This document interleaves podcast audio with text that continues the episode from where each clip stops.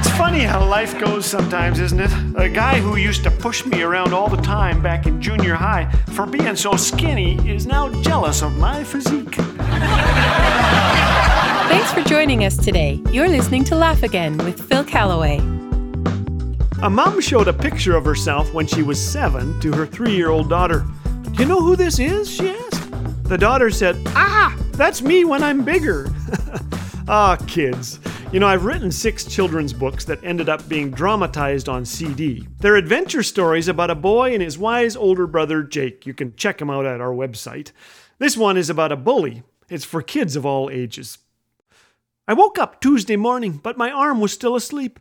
It was curled under me like a limp noodle, so I pulled it out and watched it wake up. My big brother Jake was combing his hair with my toothbrush. There was hair on it. Hey, I said, cut it out. Today's the first day of school, Jake reminded me. Are you scared yet? Very scared, I said.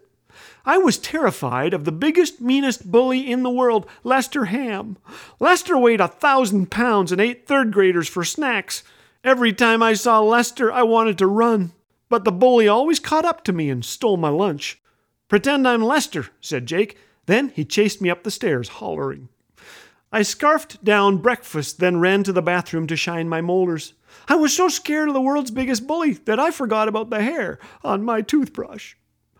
Lester Ham sat two seats in front of us on the bus. He pulled pigtails, he broke pencils, he said mean things. When he turned around, I ducked fast. It's okay, kid, said Jake. Remember that every bully is afraid of something. Well, that's Jake for you. He's the smartest kid on the planet, always trying to figure out a solution for the messes I get into. Jake knows more than most 15 year olds, and he's only 12. Did you know a giraffe can clean its ears with its tongue? said Jake. I laughed until Lester Ham turned to me and said, I'll see you at lunch.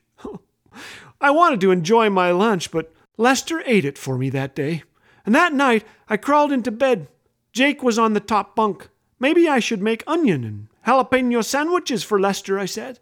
Jake laughed. Well, that might work once. Could you beat him up for me, Jake, could you? A bully picked on me when I was little, Jake said. Did you tell Dad? Yeah, that's always a good idea. Dad told me to never believe what a bully tells me about myself. What the bully is doing is wrong. Some people pick themselves up by pushing others down. Then Dad prayed with me and said he'd help me if I needed it. The next day, I punched him in the kidney. You punched Dad? Jake laughed. Of course not. I punched the bully. Then I helped him up. He didn't seem so big after that. Some bullies back down when you stand up to them. I can't stand up to Lester, I said, not without a ladder. Jake began rustling the pages of a thick old book he read every night. Have you heard of the Golden Rule? he asked. Nope. It's in the Bible. Jesus said it. We should do to others what we'd like done to us. Even bullies? It says we should never pay back evil for evil. We should overcome evil with good. I think you should give him a knuckle sandwich, I said. I've got an idea, a better one than that. Jake told me what it was. I lay there with a big grin crawling all over my face. Then I started to laugh. My arms fell asleep first, then the rest of me. Well, you will have to tune in next time to see if Jake and his little brother have a plan that actually works. Until then, let's do unto others as we would have them do unto us. And let's go looking for things that make us smile. One mother took her preschooler to lunch. He opened a menu, frowned at it, and said, Still can't read. This month is Laugh Again's fiscal year end, and financially, it is one of the most important months of the year.